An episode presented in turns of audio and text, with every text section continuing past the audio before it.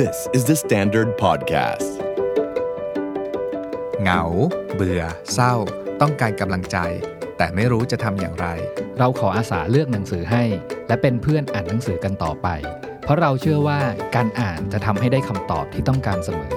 สวัสดีครับ ผมโจวรรณพิน สวัสดีครับ ผมเน็ตนัทกร และนี่คือ Readery Podcast Readery Podcast. Reading is sexy. เป็นยังไงบ้างครับทุกคนช่วงนี้เป็นยังไงกันบ้าง ใครที่กำลังรู้สึกเครียดหรือหดหู่หรือสิ้นหวัง ซึ่งเราเชื่อว่าหลายคนน่าจะยังรู้สึกอย่างนั้นอยู่ได้เนาะหรือใครที่มีอาการซึมเศร้า หรือบางคนถึงขั้นถูกวินิจฉัยว่าเป็นโรคซึมเศร้าเลยด้วยซ้ำหรือใครบางคนที่มีเพื่อนหรือมีคนในครอบครัวที่มีอาการต่างๆ เหล่านี้โดยเฉพาะอาการซึมเศร้า สิ้นหวังแพนิคต่างๆเนี่ยวันนี้พี่โจพี่เนทอยากชวนพวกเราทุกคน ไม่ว่าจะทำอะไรอยู่อะลองนั่งลงแล้วคุยกันถึงเรื่องนี้แบบจริง ๆ จังๆ ดูสักทีว่าจริง ๆ แล้วมันคืออะไรนะ แล้วก็มันมีมันมีความหวังยังไง แล้วมันมีทางออกนะ อย่าเพิ่งแบบอย่าเพิ่งท้อแท้กันไปนะ พวกเรามีหนังสืออยู่ในมือกันคนละเล่มเนาะหนังสือในมือพวกเราเนี่ยชื่อว่า Reasons to Stay Alive ของ Matt Haig หนังสือเล่มเนี้ยแปลภาษาไทยละชื่อว่าแด่ผู้แหลกสลายอืมมันมันคือพวกเราทุกคนรวมทั้งเออตัวเราด้วยเนาะคือวันเนี้ย เราอยากชวนคุยกับทุกๆคน แล้วก็เราด้วยโจ้กับเน็ตเนี่ยในฐานะของผู้ที่อาจจะเคยแหลกสลายมา หรือว่ากำลังอยู่ในอาการบางอย่างสงสัยตัวเอง หรือว่ากำลังแหลกสลายอยู่จริง ๆ เพราะว่าเรารู้สึกว่าการการพูดคุย การแชร์ การอ่านหนังสืออที่มีคนเขียนถึงเล่มนี้ แล้วก็พูดถึงเรื่องอาการแหลกสลายให้เราฟังอย่างจริงใจอะ มันช่วยมันช่วยกับเรา แล้วเราคิดว่ามันมันน่าจะช่วยกับทุกๆคน อืมอืมคือพูดตรงๆ อะ ในจังหวะที่โจอ่านหนังสือเล่มเนี้ยพี่เนทโจก็มีอาการพังๆอยู่เหมือนกันเนาะคือทั้งเครียดแล้วก็รู้สึกรู้สึกมีอาการซึมเศร้าแหละเพราะมันความเครียดหลายๆอย่างมันกดดันเข้ามาแล้ว เราไม่น่าเชื่อว่าหนังสือหนึ่งเล่มมันมีคำตอบอย่างในไตเติ้ลรายการจริงๆอะมันให้ทางออกกับเราได้จริง ๆ วันนี้เลยรู้สึกว่า เออเอามาแบ่งปันหรือว่ามาคุยถึงเรื่องหนังสือเล่มนี้กันดีกว่า อืม หนังสือ Reasons to Stay Alive ของ Matt Haig นะพี่โจ เป็นหนังสือที่เรียกว่าเมมมัวเนาะเป็นบันทึกประสบการณ์ของ Matt Haig เลย Matt Haig เคยเล่าให้ฟังว่าเออตอนที่เขาคุยกับบรรณาธิการสำนักพิมพ์อะไรเงี้ยแล้วบรรณาธิการถามว่าหนังสือเล่มนี้มันเป็นหนังสือประเภทอะไรใช่ปะมันเป็นหนังสือ self help หรือเปล่า หรือว่าเป็นหนังสือเมมมัวหรือเป็นหนังสืออบทความทางวิชาการที่พูดถึงโรคซึมเศร้าโรคกระวนกระวายต่างๆอะไรเงี้ย Matt Haig เองบอกว่า ไม่ใช่ จริง ๆ แล้วเขาเองอะก็ไม่สามารถแบบจำกัดความได้หรอกว่าหนังสือเล่มเนี้ยมันควรจะไปอยู่บนชั้นหนังสืออหมวดหมู่อะไรในร้านหนังสือเนาะแต่ว่าเขาเขาพูดตรงๆ ง่าย ๆ แค่ว่าหนังสือเล่มนี้มันก็คือหนังสือที่เขียนจากเรื่องราวที่เกิดขึ้นจริงในชีวิตของเขา แล้วก็เขารู้สึกอะไรบ้าง เจออะไรบ้าง แล้วก็ผ่าน สิ่งที่เกิดขึ้นทั้งหมดในหนังสือต่างๆ เหล่าเนี้ยได้อย่างไรอืมอ่าแล้วเขาก็กว่าจะรวบรวมความกล้า แล้วก็เขียนอย่างตรงไปตรงมาเนี่ยก็ใช้เวลา 10 กว่าปีหลังจากเหตุการณ์ที่เกิดขึ้นณวันนั้นตอนที่เขาอายุ 24 คืออย่างนี้แมทเฮกเนี่ยเป็นเอ่อนักเขียนหนังสือเด็ก แล้วก็หนังสือวรรณกรรมผู้ใหญ่บางเล่มมาก่อนแล้วอย่าง ถ้าแปลไทยก็ชื่อโอ้มนุษย์เนาะที่เคยออกมาแล้ว แต่ว่าแมทเฮก เล่มนี้เขารู้สึกว่าอยากบรรณาธิการขอให้เขียนหนังสือ nonfiction ขึ้นมาสักเล่มหนึ่ง ซึ่งซึ่งเขาก็เขียนถึงอาการซึมเศร้าของเขาเมื่อเมื่อสิบกว่าปีที่แล้วอะ่ะคือแมทเทกอายุ 30 กว่าแล้วล่ะเขาเขียนถึงตอนที่เขาซึมเศร้าตอนที่อายุ 24 แล้วก็แบบเหตุการณ์สองสามปีแถวๆนั้นที่เขาแบบตกอยู่ในอาการอย่างเงี้ยเราเราดูสัมภาษณ์เขาพิธีกรถามว่าเนี่ยเป็นหนังสือ how to เกี่ยวกับโรคซึมเศร้าหรือเปล่าเขาบอกว่าจะบ้าเลยแล้วเขาก็ขำ เอ่อเขาบอกว่าสำหรับเขาอะหนังสือ how to คือหนังสือที่คนที่มีความรู้ที่จะแนะนำคนอื่นได้ เช่นเป็นคุณหมอหรือเป็นนักวิชาการอะไรอย่างเงี้ย แต่เขาอะยังยังมีอาการนี้อยู่ แล้วเขาก็เป็นคนที่เป็นโรคซึมเศร้านี้จริง ๆ คือถูกวินิจฉัยจริงๆว่าเป็นโรคซึมเศร้า แล้วก็เขียนขึ้นมาจากเอ่อประสบการณ์ตรงๆที่เขาเคยเจออมดังนั้นสิ่งที่เราเราเจอตอนที่อ่านหนังสือเล่มเนี้ยพี่เนทเอ่อคือ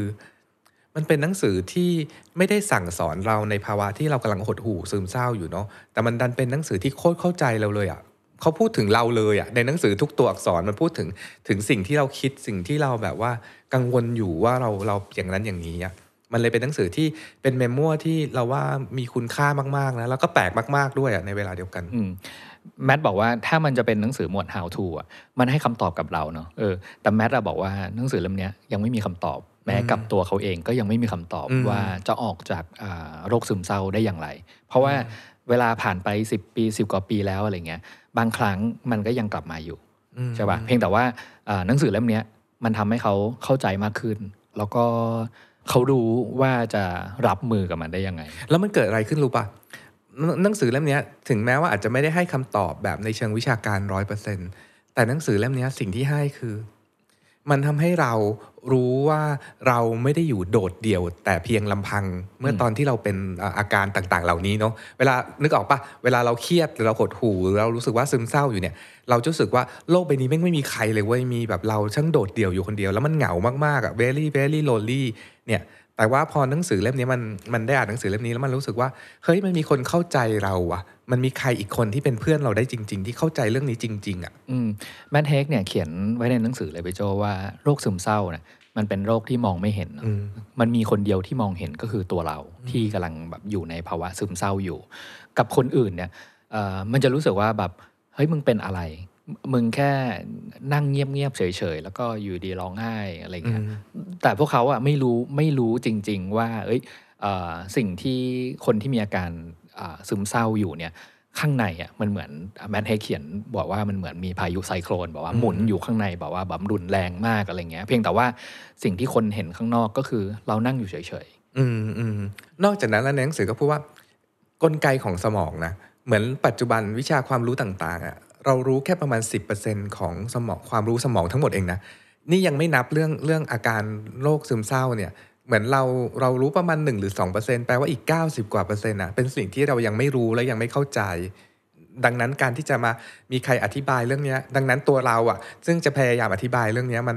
มันมันมันเลยเหมือนแบบเราไม่เข้าใจอะไรไปหมดเลย โลกก็ไม่เข้าใจเราเราก็ไม่เข้าใจโลก เราไม่มีใครเลยเนี่ยคืออาการของคนที่กำลังรู้สึกอย่างนี้อยู่ๆอืมในหนังสือเนี่ยแมทเขาก็เลยไม่ได้อธิบายหรอกเนาะว่าจริง ๆ แล้วอะโรคซึมเศร้าคืออะไรมันอืมเอฟเฟกอะไรยังไงบ้างอะไรเงี้ยแต่ว่ามันเขียนจากสิ่งที่มันเกิดขึ้นกับเขาทั้งหมดว่าเฮ้ยในวันที่มันเกิดขึ้นเนี่ยอยู่ๆมันก็มันก็มา มันเหมือนอยู่ดีก็ เหมือนโดนฟ้าผ่าเปรี้ยงอะโดยที่ไม่รู้มาก่อนว่าว่าสิ่งเนี้ยมันคืออะไรอืมจะไม่รู้ด้วยซ้ำว่าสิ่งเนี้ยเรียกว่า depress anxiety หรือว่า panic อะไรเงี้ยในในวันที่ที่ที่มันเกิดขึ้น อืมอืมอืมเรื่องมันเริ่มตรงนี้แมทเฮกย้อนกลับไปในวันที่วันเริ่มเริ่มของอาการเขาคืออย่างนี้ต้องบอกก่อนเนาะแมทเฮกเนี่ยเป็นเป็นคนอังกฤษ แล้วก็มีแฟนสาว แล้วก็ไปอยู่ที่อีบิซาที่สเปนกัน ก็คือแบบเป็นสายสายปาร์ตี้อะสายกินเหล้าแหลกอะเป็นสายแบบสนุกสนานกับโอ้ถ้าใครชีวิตกฟัลางงเพคืลนงเนี่ยจะรู้รู้อ่ากิตติศัพท์ของอีบิซาอย่างดีเออณจุดนี้อยากไปมากอะแล้วแล้วเขาก็ไปอยู่แบบเหมือนไปทำงานที่ช่วยช่วยบริหารรีสอร์ทหรือคลับที่อีบิซาอะไรอย่างเงี้ย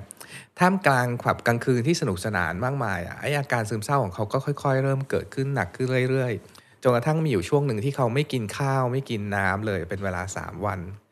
แล้วหลังจาก 3 วันเนี่ยเอ่อแมทก็เหมือนเดินออกไปจากบ้าน บ้านเขาก็เหมือนอยู่ใกล้ๆหน้าผาเนาะซึ่งแบบว่าแล้วเขาก็ไปยืนอยู่ริมหน้าผา แล้วก็เหมือนที่ทุกคนน่าจะเดาได้ก็คือ เขาก็อยู่ในอาการที่แบบว่า จะจะโดดไปฆ่าตัวตายไหม แต่ก็เขาก็บอกว่าดีใจมากเลยที่วันนั้นเขาไม่ได้ตัดสินใจแบบว่าฆ่าตัวตาย เพราะว่าณตอนเนี้ยที่เขาอายุ 38 ในหนังสือเนาะกำลังจะแบบ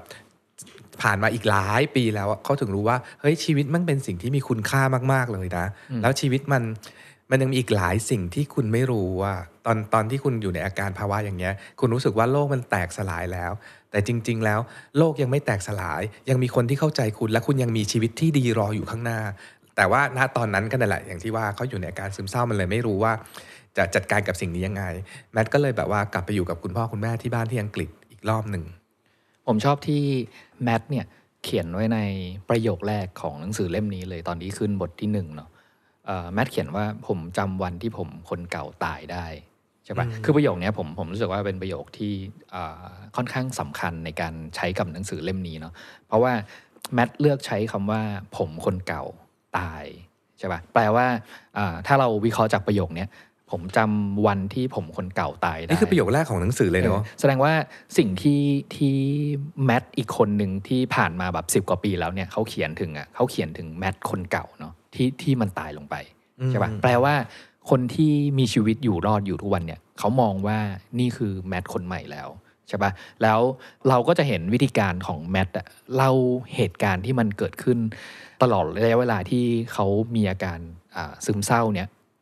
ตลอดทั้งเรื่องด้วยวิธีการของแมทคนเก่ากับแมทคนใหม่อืมตอนที่เขายืนอยู่บนหน้าผาแม่เขียนว่า ผมอยากตายไม่สิ ไม่ใช่เสียทีเดียว ผมไม่ได้อยากตาย แค่ไม่อยากมีชีวิตอยู่ ความตายทำให้ผมกลัว อืมแล้วมันมันมันเหมือนมีโค้ดของอัลแบร์กามูที่ที่แมทเขียนไว้ด้วยเนาะสุดท้ายแล้วมนุษย์เราก็ต้องการความกล้าหาญที่จะใช้ชีวิตมากกว่าที่จะจบชีวิตอืมอืมมันเหมือนพอยของเราคืออย่างนี้แมทขึ้นต้นด้วยเรื่องการที่มีความรู้สึกอยากฆ่าตัวตายก็จริง ซึ่งมันมีอาการเนี้ยอยู่จริงนะในในในคนที่รู้สึกแบบซึมเศร้าอะไรอย่างเงี้ย แต่ว่ามันขึ้นต้นด้วยความหวังเต็มไปหมดเลยอะครับหนังสือเล่มเนี้ยว่าว่าเฮ้ยใจเย็นนะ เปิดหน้าต่อไปนะ เดี๋ยวมันจะมี reasons to stay alive เนอะคือแบบว่าเหตุผลที่จะมีชีวิตอยู่อีกมากมายอยู่ในหนังสือเล่มเนี้ยอืมผมชอบตรงตรงต้นต้นเรื่องเหมือนกันตอนที่เขาแบบเอ่อคิดถึงเรื่องเนี่ยตอนที่ยืนอยู่ตรงหน้าผา ว่าเฮ้ยจริง ๆ แล้วเนี่ยแมทเล่าว่าเอ่อคนทั่วไปอะเวลามองคนที่เป็นซึมเศร้าอะเขาจะมองว่าคนที่เป็นซึมเศร้าจริง ๆ แล้วก็คืออยากมีความสุข เหมือนทุกๆ คนใช่ป่ะแต่แมทอะแชร์จากประสบการณ์ส่วนตัวตอนที่ยืนอยู่ตรงหน้าผาเนาะว่า จริงๆแล้วอะอย่างแมทเองอะเขาไม่ได้ต้องการความสุขอะไรเลย เขาต้องการแค่การกลับมาเป็นปกติใช่ปะหรือการกลับมาอยู่ในความว่างเปล่าให้ได้ เพราะว่าในหัวเขาอะมันมีมันมันมันมีอะไรอยู่เต็มไปหมด มันมีพายุแบบหมุนอยู่เนาะคือของง่าย ๆ แค่อย่างเดียวเลยคือ กลับไปเป็นแบบแค่ปกติก็พอแล้ว คือคือตรงเนี้ย มันแบบเวลาเราเราเครียดเนาะไม่ต้องมาบอกฉันหรอกว่าแบบแกแกต้องหาสิ่งนั้นสิ่งนี้ทำเพื่อให้มีความสุขอะไรอย่างเงี้ยคือคำว่าแบบการมีความสุขมันเหมือนแบบไกลเราไปออกไปอีกหน่อยอะอืมขอแค่เราพ้นไปจากอีสภาพเนี้ยฉันก็พอใจแล้ว อืมอืมอืมคือคือไอ้สภาพภาพเนี้ยเอ่อแมทเขียนว่า ฟังนะ ถ้าคุณคิดว่าผู้ป่วยโรคซึมเศร้าอยากมีความสุขแล้วก็คุณคิดผิดแล้ว พวกเขาไม่สนใจความวิเศษวิโสของความสุขแม้แต่น้อย แค่หวังให้ความเจ็บปวดหายไป หนีจากจิตใจไม่มอด ซึ่งความคิดทั้งหลายลุกโชนพ่นควันขโมงราวกับข้าวของเก่าคร่ำที่วอดวายในเหตุรอบวางเพลิง และกลับไปเป็นปกติ หรือถ้าปกติไม่ได้ ก็ขอเพียงมีความว่างเปล่าก็พอ อืมอืม นึกออกเนอะทุกคนที่อยู่ในอาการนี้นึกออกว่าแบบ คือแบบมันมันเบื่อมันมันมันไม่ไหวแล้วอะกับอาการอย่างเงี้ยอืมอืมอืมตอนที่แมทยืนอยู่บนหน้าผาเนาะเอ่อตอนที่กำลังรวบรวมความกล้าที่จะตัดสินใจแบบกระโดดหรือไม่กระโดดเนี่ย อยู่ๆอะมีคนผุดขึ้นมาสี่คนใช่ปะมีพ่อมีแม่ มีน้องสาว แล้วก็มีแอนเดรียอืมซึ่งเป็นแฟนที่คบกันมาตั้งแต่แบบสมัยเรียนเลยเนาะแล้วก็ เป็นอ่าแฟนแล้วก็มาเป็นภรรยาของแมทจนถึงปัจจุบันเลยอะไรเงี้ยอยู่ด้วยกันนานมากอะไรเงี้ยอ่าแมทคิดเล่นๆว่าถ้าเกิดบอกว่าเขากระโดดลงไปแล้วเราไม่ตายล่ะแล้วถ้าเกิดพิการล่ะอะไรเงี้ยสี่คนที่ผุดขึ้นมาในตอนนั้นน่ะจะรู้สึกยังไงใช่ปะมันจะเป็นการสร้างความทุกข์ให้กับพวกเขาต่อไหมถ้าเกิดว่าแบบเออ มันไม่เป็นอย่างที่เขาคิดใช่ปะแล้วก็เนี่ยแค่คิดคิดวนๆวนๆอยู่อย่างเงี้ยแบบกับสี่คนที่ผุดขึ้นมาตอนนั้นนะแล้ว อยู่ดีแมทก็บอกว่า ผมคิดว่าชีวิตเสนอเหตุผลของการดำรงอยู่เสมอ ถ้าเราตั้งใจฟัง เหตุผลเหล่านั้นอาจจะมาจากอดีต จากคนที่เลี้ยงเรามา เพื่อนหรือคนรักหรือจากอนาคต นั่นคือความเป็นไปได้ที่เราจะหยุดคิดอยากตาย เช่นนั้นเองผมจึงอยู่ต่อ ผมหันกลับไปหาวิลล่าแล้วอาเจียนออกมาด้วยความเครียดของเรื่องราวทั้งหมดอืมอืมอันนี้คือบทแรกอืมใช่ไหมอืมบทแรกที่บอกว่าเฮ้ยแมทคนเก่าได้ตายไปแล้วอืมใช่ไหมอืมแล้วคนที่เดินกลับไปที่วิลล่าริมทะเล คือแมทคนใหม่ อืมอืมอืมฟังมาถึงตัวเนี้ยค่ะหลายคนอาจจะรู้ว่าเนี่ยเออหนังสือเล่มนี้เครียดเปล่าวะอะไรอย่างเงี้ยแต่จริงๆแมทเฮกมีเทคนิคการทำให้เราแบบเข้าใจชีวิตพร้อมกับความรู้สึกขำๆนะเพราะว่าเขาใส่ dialogue ระหว่างแมทเฮกคนปัจจุบันที่ผ่านมาแล้วหลายสิบปีย้อนกลับไป พูดถึงแมทเฮกวันที่กำลังจะโดดฆ่าตัวตายว่าไอ้ไอ้แมทเฮกตอนเด็กบอกว่า ฉันอยากตายอืมอีกคนในปัจจุบันก็ย้อนกลับไปบอกว่าเฮ้ยนายไม่ตายหรอกอีนั่นก็บอกโอ้โหแย่ชะมัดเลยอยากตายว่ะอีกคนบอก ไม่หรอกมันดีสุดๆไปเลยต่างหากเชื่อฉันเถอะ ทุกอย่างมันจะผ่านไปได้ด้วยดี นี่คือวิธีการของแมทเฮกเนาะในบทที่ 1 กับบทที่ 2 เลยคือแมทคนเก่ากับแมทคนปัจจุบันเนี่ยกลับไปคุยกับแมทคนเก่าว่า เฮ้ย ไอ้ที่แมทตอนนั้นน่ะรู้สึกมาก ๆ เลยว่าอ่ามันมองไม่เห็นอนาคตแล้ว มันเห็นแต่ความมืดมิด มันเหมือนอยู่ในท่อที่ไม่มีทางออกอะไรเงี้ยไอ้แมทคนปัจจุบันเนี่ยสามารถกลับไปพูดกับคนเดิมณวันนั้นได้ว่า เออ แกยังไม่ตายวะแล้วก็แล้วก็มันแย่นะแย่มากๆด้วย แต่ว่าเดี๋ยวมันจะดีขึ้นเรื่อยๆใช่ป่ะแล้วบทสนทนาอย่างกับอันเนี้ยแมทคนเก่ากับแมทคนใหม่เนี่ยมันจะเลี้ยงหนังสือทั้งเรื่องเลยนะผมอยากพูดถึงหนังสือนิดหนึ่งพี่โจอ่าวิธีการเขียนหนังสือของแมทเฮกเนี่ยอ่าทั้งในเล่ม Reason to Stay Alive กับอีกเล่มหนึ่งที่ผมได้อ่านคือเรื่อง Notes on a Nervous Planet เนี่ยมีวิธีการที่ผมชอบมาก ๆ เลยคือแมทเฮก เขียนทั้งสองเล่มเนี่ยมันเป็น memoir เนาะเป็นบันทึกประสบการณ์ใช่ปะแล้วแมทเฮกเนี่ยเขียนด้วยบทสั้น ๆ บางบทก็มีแค่หน้าเดียวอะไรเงี้ย หรือบางบทเองก็เขียนเป็นเป็น list เป็นหัวข้อเป็นเลข 1 2 3 4 5 อะไรเงี้ยแล้วก็แล้วก็เป็นบทสั้น ๆ สั้น ๆ อย่างเงี้ยไปตั้งแต่หน้าแรกจนถึงหน้าสุดท้ายเลย มันก็เลยบอกว่าแบบเออเราอ่านห้วงความคิดหรือ หรือสิ่งที่มันเกิดขึ้นในแต่ละช่วงอะ่ะได้แป๊บเดียวแป๊บเดียวรู้เรื่องแล้วก็แบบไหลขึ้นไปเรื่อยๆ แต่สิ่งที่ผมชอบอย่างในเล่ม Reasons to Stay Alive เนี่ยถ้าเกิดอ่าดูว่าแต่ละบทมันถูกรวบไว้ด้วยชุดความคิดอะไรเนี่ย อยากมองให้เห็นแบบ5 part ใหญ่ ๆ ที่อยู่ในหนังสือเล่มนี้ใช่ป่ะเพราะว่าหนังสือเล่มนี้อย่างที่บอกว่ามันซอยมาเป็นบทบทเล็ก ๆ ก็จริงเนาะแต่ว่ามันถูกรวบเอาไว้ในบทใหญ่ ๆ ซึ่งสำหรับผมผมรู้สึกว่า ชื่อบทที่ถูกรวบไว้ใหญ่ ๆ 5 บทเนี่ยเป็นสิ่งที่สำคัญและเจ๋งมากเออแล้วแล้วมันทำให้เห็นมองเห็นธีมของหนังสือหรือ หรือสารอะไรบางอย่างที่แมทต้องการจะบอกเราห้า part ของหนังสือเนี่ยมันอ่าประกอบด้วย falling landing rising living แล้วก็ being เนาะ ถ้าในฉบับภาษาไทยอะจะเขียนไว้ว่าอ่าร่วงหล่นถึงพื้นลุกขึ้นใช้ชีวิตแล้วก็ดำรงอยู่ใช่ป่ะอันเนี้ยเราจะเห็นเป็นเป็นเส้นทางเลยว่าแมทที่กำลังเล่าให้เราฟังในบทแรกตอนเปิดอะว่าเอออยู่อยู่มาวันหนึ่งหลังจากที่แบบไม่กินข้าวไม่นอนไม่หลับมาสามวันแล้ว แล้วตัดสินใจเดินไปที่ริมหน้าผาอะไรเงี้ยนั่นคือตอนที่เขาเกิดอาการร่วงหล่นอยู่ใช่ปะแต่ว่าทั้งหมดเนี่ย เอาแค่ดูแค่ชื่อหัวข้อใหญ่ ๆ ของหนังสือ 5 อันเนี้ยเราจะเห็นแล้วว่าสิ่งที่เขาจะพาเราไปมันคือโอเคร่วงหล่น เสร็จแล้วถึงพื้นเนาะถึงพื้นแล้วยังไงเขามีวันที่ลุกขึ้น แล้วก็กลับมาใช้ชีวิต แล้วก็กลับมาดำรงอยู่เป็นแมทคนใหม่ได้ยังไงณจุดเนี้ยขอพูดหน่อยเพราะเราชอบมากถึงแบบชื่อ part ห้า part เนี้ยมันมันลองฟังนะพี่เนน มันคือร่วงหล่นถึงพื้นลุกขึ้นใช้ชีวิตไปต่อในความคิดเราเนาะอืมมันมันมันเป็นประโยคเดียวกันได้เลยอะอืมแล้วมันเป็นประโยคที่เป็นไซเคิลอะแล้วเอาไว้เราให้เราเวลาให้เราท่องอะสมมติว่าเรากำลังอยู่ในช่วงไหนวะร่วงหล่นปะหรือเราอยู่ในช่วงถึงพื้นแล้วปะอืมถึงพื้นแล้วอะไร ถึงพื้นแล้วก็คือลุกขึ้น ลุกขึ้นแล้วยังไง ไม่ใช่แค่ลุกขึ้นเฉยๆนะเว้ยแกต้องใช้ชีวิตใช้ชีวิตยังไง แล้วใช้ต้องใช้ชีวิตต่อไปให้ให้ได้ด้วยอะอืมเรารู้สึกว่าโหคนอะไรวะฉลาดจัง แบบว่าเล่าถึงอาการพวกนี้ได้ครบถ้วนหมด แต่ว่าเราเข้าใจนะ ในวันที่เราแตกสลายหรือพังๆอยู่อะเราอยู่ในสองช่วงแรกเท่านั้นแหละร่วงหล่นหรือถึงพื้นอืมกลิ้งกลิ้งๆอยู่แถวพื้นแถวๆเนี้ยเท่านั้นนะแล้วเราก็คิดว่ามันสิ้นสุดแล้วอืมชีวิตมันมีแค่นี้ แต่ไม่ใช่ชีวิตมันยังมีอีกสาม part แน่ะหนึ่งคือลุกขึ้นสองคือใช้ชีวิตสามคือไปต่อด้วยซ้ำผมคิดว่าคนที่รู้สึกว่าตัวเองยังอยู่ในภาวะที่หนักมาก ๆ เนี่ย มันน่าจะอยู่ในภาวะของการร่วงหล่น แล้วก็ไม่รู้ว่าพื้นมันอยู่ตรงไหนอะอืมใช่ปะอืมมันเหมือนร่วงหล่นไปเรื่อยๆแล้วแล้วแบบมองไม่ถึงพื้นสักทีเพราะเพราะอย่างน้อยเนี่ยถ้าถึงพื้นเนี่ยเรายังพอมีความหวังนะว่าเฮ้ยถึงพื้นแล้วล่ะ ฉันอยู่ตรงนั้นสักพักหนึ่งฉันจะไต่ขึ้นไปอะไรเงี้ยเพราะฉะนั้นแบบสำหรับผมอะผมรู้สึกว่าภาวะร่วงหล่นน่ะมันเป็นภาวะที่น่าเห็นอกเห็นใจสำหรับทุกคนที่ที่ที่อยู่ในอาการนี้ อย่างตอนที่เราจำได้ว่าตอนที่เราอ่าคุยถึงหนังสือเรื่องอีบานเฮนเซนเนาะ ธีมที่สำคัญของของหนังสือเล่มนี้อย่างที่เราเคยคุยกันนะว่าเฮ้ยปกติแล้วเนี่ยเวลาเราพยายามจะเข้าไปอบอุ้มคนที่มีปัญหาอะไรเงี้ยเราอะมักจะคอยไปถามหาว่าเฮ้ยสาเหตุมันเกิดจากอะไรอืมใครทำให้เขาต้องอยู่ในภาวะแบบนี้ แล้วจะแบบเอ่อใช้วิธีอะไรมาดึงพวกเขาขึ้นไปได้บ้างอะไรเงี้ยแต่ในอีวานเฮนเซนน่ะแมสเซจสำคัญที่ที่ทำให้เราได้ตระหนักรู้เนาะคืออื่นๆน่ะอาจจะยังเป็นแบบ สิ่งสำคัญรองๆไป แต่สิ่งสำคัญอันดับแรกๆอะคือเราต้องอบอุ้มเขาตอนที่เขากำลังล่วงหล่นเนี่ยแหละเพราะมันเป็นแบบภาวะที่ที่หนักหนาที่สุดของของคนที่เป็นโรคซึมเศร้า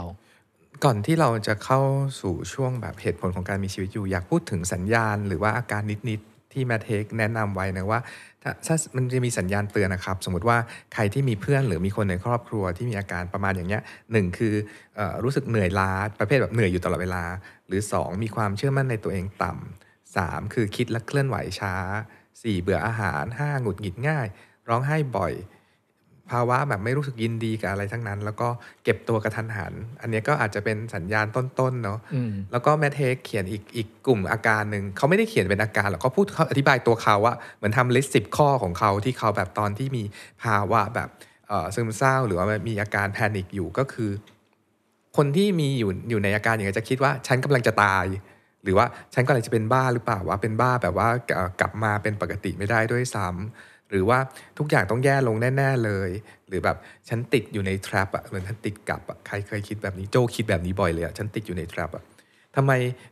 ฉันจะไม่มีวันหายดีแน่ ๆ เลย คนที่มีอาการเหล่านี้จะคิดวนๆอยู่แถวๆเนี้ยอืมอืมมันก็คือไอ้ไอ้อยู่ในช่วงร่วงหล่นถึงพื้นแถวๆนั้นกันอยู่อะเนาะอืมอืมแต่หนังสืออีกแบบ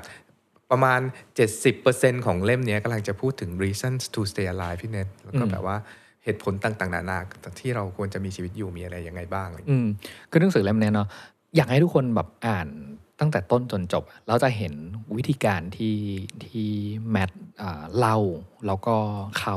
ทำได้ยังไงในการลุกขึ้นมาใหม่ใช่ปะ่ะแต่ว่าใน episode เนี้ยพี่โจอยากจะชวนคุยเจาะกันไปที่ แค่สองหน้าเลย เพราะว่าทำไมทำไมถึงเจาะแค่สองหน้านี้เนาะสองหน้าเนี่ยชื่อบทสั้นๆของมันนะคือชื่อหนังสือเลย reasons to stay alive เหตุผลของการมีชีวิตอยู่เนาะแล้วก็เอ่อเขาเขียนไว้เป็นข้อๆไว้ทั้งหมด 10 ข้ออะไรเงี้ยเราก็เลยอยากชวนคุยกัน เอาเป็นแบบว่าแกนหลักของของการนั่งพูดคุยกันวันนี้แหละว่าเฮ้ยทำไม 10 ข้อเนี้ยเอาจริงๆแล้วเนี่ยสิข้อเนี่ยมันไปอยู่ในบล็อกของแมทด้วยนะตอน ตั้งแต่ปี 2014 ตอนที่หนังสือเล่มนี้ยังไม่ออก ผมรู้สึกว่ามันค่อนข้างสำคัญนะว่าเอ้ยอไม่แน่ใจว่าแมทเขียน 10 ข้อนี้ก่อนที่จะเขียนหนังสือหรือว่าหรือว่ากลับไปเขียนย้อนเนี่ยแต่รู้สึกว่ามันต้องสำคัญแน่ๆ เพราะว่าชื่อบล็อกอะก็ชื่อนี้เลย reasons to stay alive อืมอืมเอาล่ะมาถึงจุดนี้ทุกคนยังโอเคกันอยู่เนาะคือแบบว่าชวนมานั่งลงหายใจแล้วก็คุยกันถึงแบบเรื่องพวกนี้กันหน่อยอะไรเงี้ย ใครที่มีอาการ ซึมเศร้าพวกนี้หลายคนมักจะรู้สึกอย่างข้อหนึ่งนี้เลย คุณรู้สึกเหมือนอยู่บนดาวเคราะห์อีกดวงหนึ่ง ไม่มีใครเข้าใจสิ่งที่คุณกำลังเผชิญ แต่แท้จริงแล้วพวกเขาเข้าใจเว้ยอืมอันนี้คือสิ่งแรกที่ที่แมทชวนคุยเลยอะว่า นึกออกปะทุกคนที่เป็นอยู่จะรู้สึกว่าไม่มีใครเข้าใจฉันเลยในอาการเนี้ยซึ่งไม่แปลกนะ เพราะว่าอย่างที่นักวิทยาศาสตร์ก็บอกแล้วว่า อาการซึมเศร้าอะแต่ละคนมันไม่เหมือนกัน แต่ละคนมีความเป็นปัจเจกมากๆอะแล้วก็มีเลเวลตั้งแต่แบบศูนย์ถึงร้อยซึ่งต่างกันมากๆ แล้วก็มีอาการผสมกับอาการอื่นๆ เช่น อาการแบบว่า anxiety disorder ความวิตกกังวล หรือความแพนิคมันมีอีกหลายอาการที่ปนๆ ดังนั้นสิ่งที่เราแต่ละคนเผชิญอยู่อะไม่แปลกเลยที่จะทำให้เรารู้สึกได้ว่าไม่มีใครเข้าใจเราอืมเพราะว่ามันเพราะว่ามีสิ่งสำคัญอาอยู่ในอันแรกนะพี่โจ อย่างแรกเนี่ยในมุมของคนที่อยู่ในภาวะซึมเศร้าพี่โจ เราอะจะรู้สึกว่ามีเราอะร,รับรู้ถึงอาการของเราอยู่คนเดียว คนอื่นน่ะไม่รู้ไม่แคร์ไม่สนใจเลยด้วยซ้ำว่าว่าเกิดอะไรขึ้นใช่ปะ่ะในในพาร์ทแรกๆอะแมทจะพูดเสมอว่าอาการซึมเศร้าเนี่ยมันเป็นอาการล่องหนใช่ปะหมายถึงว่ากับคนทั่วไปอะกับเพื่อนหรือแม้แต่คนใกล้ชิดเองอะ เขาจะไม่สังเกตเห็นอาการอะไรออกมาเลย เพราะว่าสิ่งที่เขาจะเห็นก็คือแค่แมทอะนั่งอยู่นิ่งๆ เฉยๆ ไม่พูดไม่จาแค่นั้นอะไรเงี้ยแมทเองบอกว่าจริง ๆ มันจะดีสักกว่านะถ้าโรคซึมเศร้า อาการซึมเศร้าต่างๆเนี่ยมันเป็นอาการที่แสดงออกทางกาย อย่างเช่นบอกว่าแบบเฮ้ยปวดท้องหรือว่าเป็นแผลผุพองหรือว่าแบบเออเกิดอะไรที่มันแบบเห็นชัดๆ ว่าฉันกำลังแบบ มีโรคนี้อยู่มีอาการนี้อยู่กำลังรู้สึกอยู่ในภาวะนี้อยู่อะไรเงี้ยเพราะสิ่งที่สิ่งที่คนที่อยู่ในภาวะแบบนี้ต้องการคือต้องการให้อีกคนหนึ่งอะรับรู้อืมต้องต้องการมากๆเลยด้วยนะเออแล้วอีกคนที่ได้รับรู้ที่ที่พูดกันอยู่เนี่ยในหนังสืออะพี่เนทมันคือแฟนตอนนั้นที่ชื่อแอนเดรียอืมตอนที่เราอ่านเจอถึงชื่อแอนเดรียแล้วแอนเดรียคอยดูแลแมทซึ่งเป็นเอ่อป่วยโรคโรคซึมเศร้าอะเรายังหันมาถามพี่เนทเลยว่า แล้วหลังจากนั้นแม่งแต่งงานหรือมันเลิกกันวะอืมเพราะว่ามันหนักมากอะสำหรับแอนเดรียที่จะต้องดูแลผู้ป่วยโรคซึมเศร้า แล้วปรากฏว่าจนถึงวันเนี้ยเขาก็ยังแต่งงานแล้วก็มีลูกที่น่ารักมาอีกสองคนอะถ้าใครมีหนังสือเล่มเนี้ย Reason to Stay Alive หรือว่าอีกเล่ม Notes on a Nervous Planet เนาะเปิดเข้าไปหน้าแรก ๆ นะครับ แล้วก็ดูแบบหน้าอ่า dedication นะว่าเขาเขียนว่า to Andrea คือหนังสือทั้งเล่มเนี่ยทั้งสองเล่มเนาะเขาอุทิศให้กับแฟนเขาเนี่ยแหละ คือแอนเดรีย คือคนที่อยู่กับเขาตลอดเวลา อืมอืมทีนี้พอพูดถึงแอนเดรีย อยากพูดถึงตรงนี้หน่อยว่า สมมติเราเป็นแอนเดรียสำหรับแมทหมายถึงว่าถ้าเรามีเพื่อนหรือมีคนในครอบครัวที่มีอาการอย่างเงี้ยแมทบอกว่า เวลาคุณมีคนใกล้ตัวเป็นซึมเศร้าเนาะคือวิวิธีปฏิบัติกับเขาก็มีแบบมันมีหลายข้อแหละ แต่เราจะยกบางข้อที่เราชอบแล้วกันก็คือ ให้รู้ว่าพวกเขาต้องการคุณหมายถึงคนที่ซึมเศร้าอะ และทราบซึ้งที่คุณอยู่ด้วย แม้จะดูเหมือนไม่ต้องการก็ตามอืมอืมเป็นเนาะเหมือนเวลาเราเป็นอะเราเราอาการเรากระฟัดกระเฟียดเหวี่ยงต่าง ๆ นานาก็แล้วแต่แต่แต่อยากให้คุณรู้นะ เราต้องการคุณนะ อยู่ข้างๆเสมออะอืมอืมอืมสำหรับคนที่ที่ต้องอยู่ด้วยกันกับคนที่มีอ่าภาวะซึมเศร้าอยู่อะพี่โจ สิ่งสำคัญคือแค่อยู่ตรงนั้นเนาะใช่เอออย่างแมทอะพูดเสมอว่าแบบเออเขาไม่ต้องการให้แอนเดรีย หรือว่าใครก็ตามอะมา มาพูดหรือมาสั่งหรือมาแนะนำว่าเขาต้องอย่างนั้นอย่างนี้อะไรเงี้ยผมจำได้ตอนหนึ่งที่โอเคแอนเดรียเนี่ยรู้แล้วว่าอาการของแมทเนี่ยมันหนักหนาถึงขั้นต้องพาไปหาหมอแหละ ก็คือหน้าที่ของแอนเดรียอย่างมากสุดก็คือพาไปหาหมอใช่ปะ่ะแต่ว่าเป็นตัวของแมทเองต่างหากที่ตัดสินใจว่าจะจะยังไงต่อ อย่างอย่างตัวของแมทเองอะ่ะเขาเลือกที่จะ ไม่ใช้ยาเนาะคือไปหาหมอได้ได้ยามาอะไรเงี้ย แต่ว่าเขาก็จะเขียนเล่าให้เราฟังว่าแบบเออสาเหตุของเขาที่ที่เขาแบบแบบดื้อไม่ยอมเชื่อแฮนเดรีย ไม่ยอมเชื่อหมอเลือกที่จะบอกว่าไม่ดื้อไม่กินยาอะไรเงี้ยเพราะอะไรใช่ปะแล้วเขาหาวิธีการอื่น ๆ ที่ทำให้ตัวเองแบบว่าแบบผ่านพ้นมาจากสภาวะนั้นได้อย่างไรอื่นๆเดี๋ยวเดี๋ยวเราคุยกัน แล้วก็แบบอย่าอย่าอย่างนี้ ตั้งสติหน่อย แบบว่ามีสติเออคิดให้คิดแกต้องคิดได้สิอืมหรือแบบอืมอย่าแบบเฮ้ยร่าเริงหน่อยนะแบบว่าสนุกกันหน่อยไหมทำนู่นทำนี่เขาไม่ได้ต้องการแบบนั้นนะอืมแค่ให้คุณอยู่ข้างๆ ให้เขารู้ว่าคุณอยู่ และรับฟังเขาเฉยๆก็พออมอย่าทำให้เขารู้สึกเหมือนเป็นคนประหลาดในบ้านอะอืมอย่าให้เขาให้เขารู้สึกว่าเป็นคนปกติเขาแค่ป่วยท่องไว้นะที่เขามีอาการเหล่านั้นอะเขาไม่ได้เป็นบ้าเขาแค่ป่วย มันไม่ได้เป็นเรื่องของพฤติกรรมอะไรอะดังนั้นแบบความ เขาแค่ป่วยหมายความว่าไง หมายความว่าเขาก็จะหายได้แหละ เมื่อมีการรักษาหรือว่ามาดูแลที่ถูกต้องอะอืมอืมอืมอีกอันหนึงที่สำคัญเนี่ยพี่โจอ่าข้อข้อแรกเนี่ย ผมรู้สึกว่าการที่เราได้อ่านหนังสือเล่มเนี้ยแล้วแล้วได้ฟังเรื่องเล่าของแมทว่าเอ้ยวันที่เขาดิ่งลงไปสุดๆแบบนั้นแล้ว recover แล้วกลับมาเป็นแบบแมทคนใหม่ได้อย่างไรอะไรเงี้ยมันช่วยทำให้เรารู้สึกว่า เรามีเพื่อนนะถ้าเราอืมถ้าเราอยู่ในอาการแบบเดียวกับแมทอะคือเราไม่ได้เป็นแบบเนี้ยอยู่คนเดียวอืมโรคซึมเศร้าไม่ได้เฉพาะเจาะจงเป็นกับเราอยู่คนเดียวอืมแต่ยังมีอีกแบบคนอีกจำนวนมากที่เป็นอยู่เลยผมชอบประโยคที่แมทพูดว่าคุณอยู่ในดินแดนมืดมิดที่มีประชากรหลายล้านคนอืมความหมายคืออะไร แมทบอกว่าอ่าโรคซึมเศร้าเนี่ยทำให้เขาเหมือนอยู่ในอ่าดาวเคราะห์อีกดวงที่มันอืมมืดมิดเนาะอืมแต่ความมืดของมันเนี่ย มันทำให้เขาเองอะแหละ ที่มองไม่เห็นว่าจริง ๆ แล้วอะมันไม่ใช่เขามีเขาแค่คนเดียว อยู่บนดาวที่มืดมิดนี้ยังมีคนอีกเป็นล้านอยู่บนดาวดวงกัน เพียงแต่ว่าเรามองไม่เห็นกันอืมอะลองคิดอย่างนี้ก็ได้นะจุดเนี้ยฉันถามตรงๆเลย ใครเป็นซึมเศร้าบ้างยกมือขึ้น อย่างน้อยตรงนี้ยกสองคนแล้วอะอืมใช่ป่ะลองนึกภาพนะมีคนอีกฝั่งอีกตั้งหลายคนที่ยกมือขึ้น แล้วก็คือแบบ เราอาจจะรู้สึกว่าเราอยู่คนเดียวก็จริงแต่เขา แต่เราไม่ได้อยู่คนเดียวอืมมีคนที่เข้าใจเราโอเคข้อเหตุผลของการมีชีวิตอยู่ในข้อถัดไปบอกว่า ทุกอย่างจะไม่แย่ไปกว่านี้หรอก คุณอาจจะอยากฆ่าตัวตาย และนั่นก็ร้ายแรงที่สุดแล้ว หลังจากนั้นก็มีแต่จะดีขึ้นอืมอืมมันก็เหมือนที่ที่เราคุยคุยกันไปตอนต้นๆนะนะว่าแบบ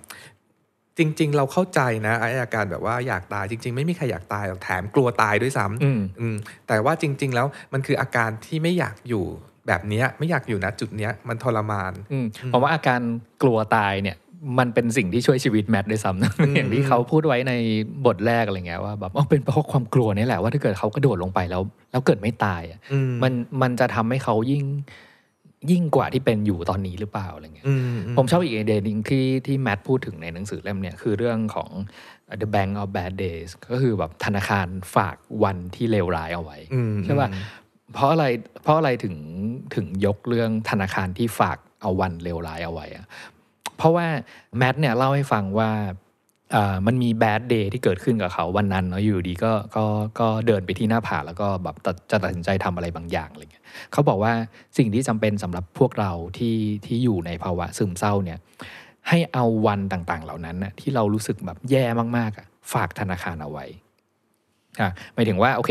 เรามีวันที่อยู่บนหน้าผาละวันหนึ่งใช่ปะฝากธนาคารเอาไว้ก่อน เราอาจจะมีอีกวันหนึ่งที่เดินออกไปซื้อข้าวปักซอยแล้ว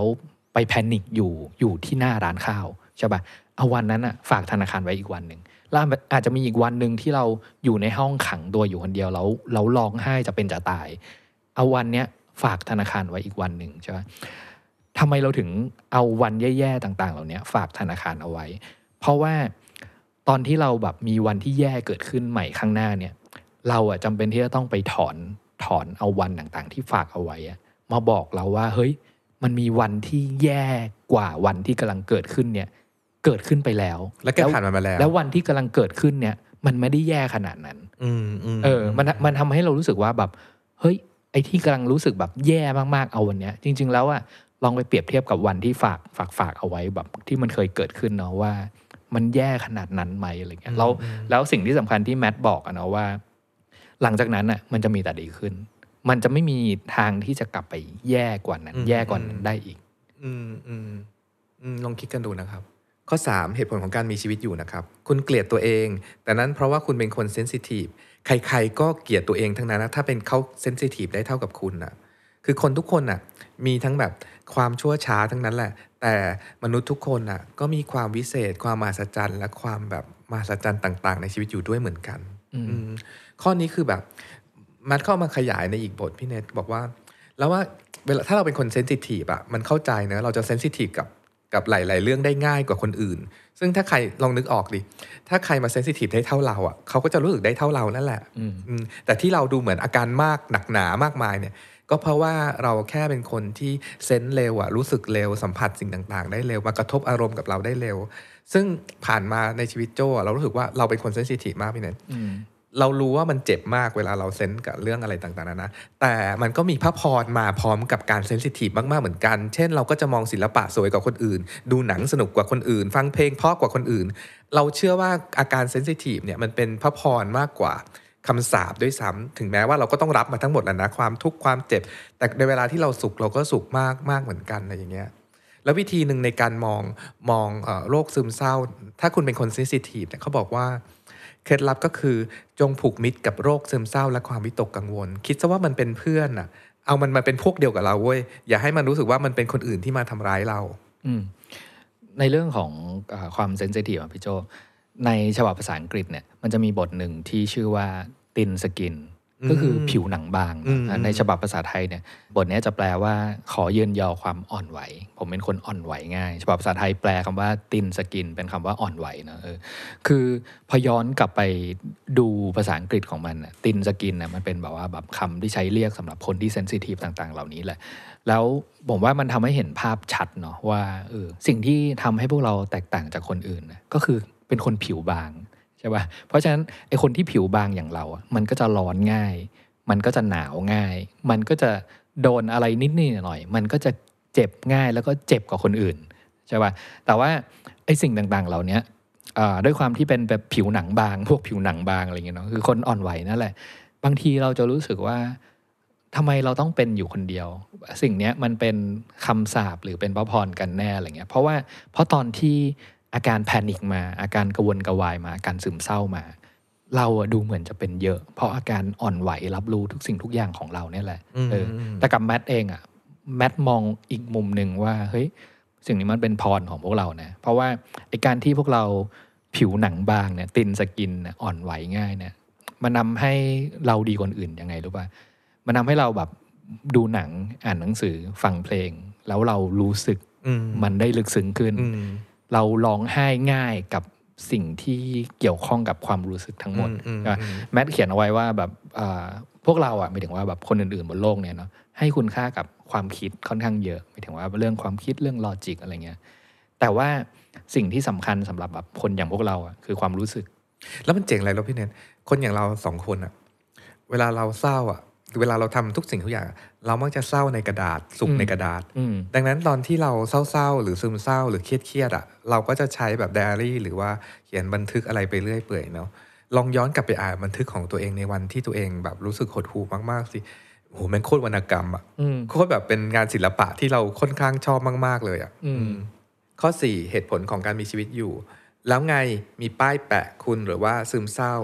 ใครก็โดนแปะป้ายได้ทั้งนั้น คือข้อนี้มันพูดถึงว่า คนเราเวลาเรารู้สึกว่า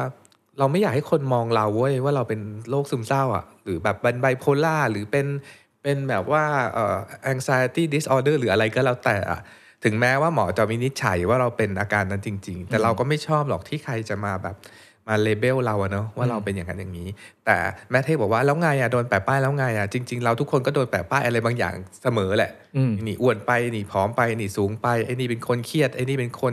ขี้โม้เอ่อคือเราโดนแปะป้ายกันอยู่เสมออยู่แล้วอะดังนั้นน่ะณจุดเนี้ยคือการโดนแปะป้ายว่าเราเป็นซึมเศร้าก็แล้วไงก็แค่อีกป้ายหนึ่งอะอืมผมว่าอ่าอีกประเด็นหนึ่งที่สำคัญที่แมทบอกเราเนาะว่า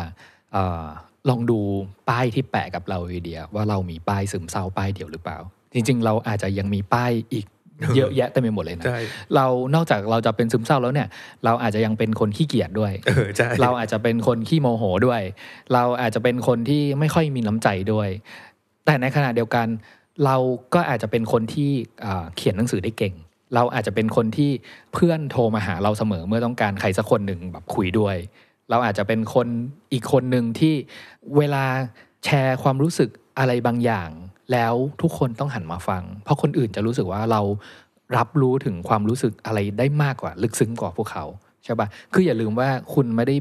อ่ามนุษย์แต่ละคนเนี่ยไม่ได้มีป้ายป้ายเดียวที่จะกำกับพวกเขาว่าเขาเขาเป็นซึมเศร้าอืมแต่มันยังมีป้ายอีกเป็น 10 20 หรือเป็นร้อยบนตัวคุณน่ะที่ที่ให้คุณกลับไปมองอะอืมว่าอืมอืมว่าอะอะ เอาแบบฝั่งไร้ๆก็ได้ว่า คุณไม่ได้ซึมเศร้า แต่คุณยังขี้โมโหด้วย เอาแค่นี้ก็ได้ ฉันดีกว่า ฉันบอกเลยนะนักแกนะนอกจากซึมเศร้าแล้วแกยังอ้วนด้วยเออแล้วแล้วก็ยังกินไม่หยุดด้วยอืมอืมแล้วก็ก็ยังแบบว่ากินมื้อดึกด้วย คือถ้าจะคแข่นงเรากัไม่นมีเรื่องเยอะอะป้ายแย่ๆเนี่ยอ่าเชื่อว่ามันมีป้ายที่แย่กว่าแค่อาการซึมเศร้าอีกใช่เยอะใช่ใช่ป่ะเพียงแต่ว่าเราแค่นั้นแหละที่เรามีความรู้สึกอะไรกับป้ายเราใช่ถูกไหมเออคือเราเรายอมคนอื่นให้มาแปะป้ายเราอะได้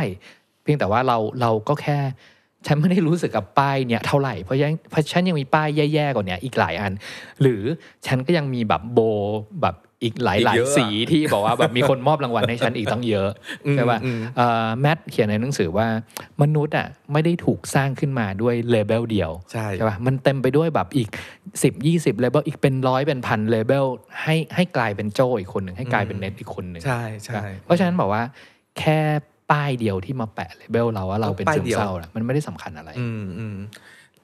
ข้อ5ความรู้สึกที่ว่าทุกอย่างจะแย่ลงเป็นเพียงอาการของโรคเท่านั้น เราว่าข้อนี้ดี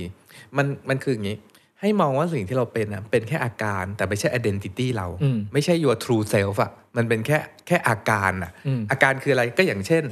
ฉันกำลังจะตายละ ฉันกำลังจะเป็นแบบเป็นบ้าละ อาการนี้ต้องไม่หายแน่ๆเลยทุกอย่างต้องแย่ลงหัวใจไม่ควรเต้นเร็วอย่างนี้ ฉันคิดเร็วไป ฉันติดกับดักแล้วทำไม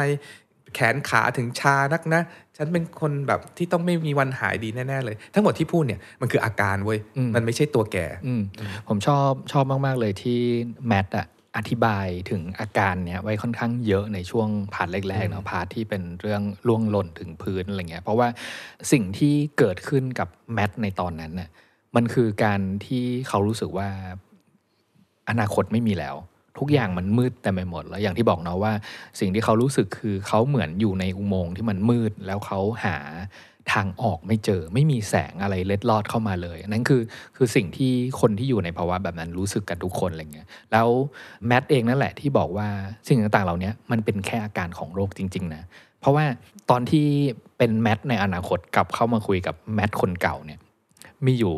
สามสี่ช่วงเนาะแล้วก็ทุกช่วงอะจะย้ำแมสเซจนี้เสมอว่า เออแมทคนนั้นน่ะคนที่อยู่ในอาการอยู่อะ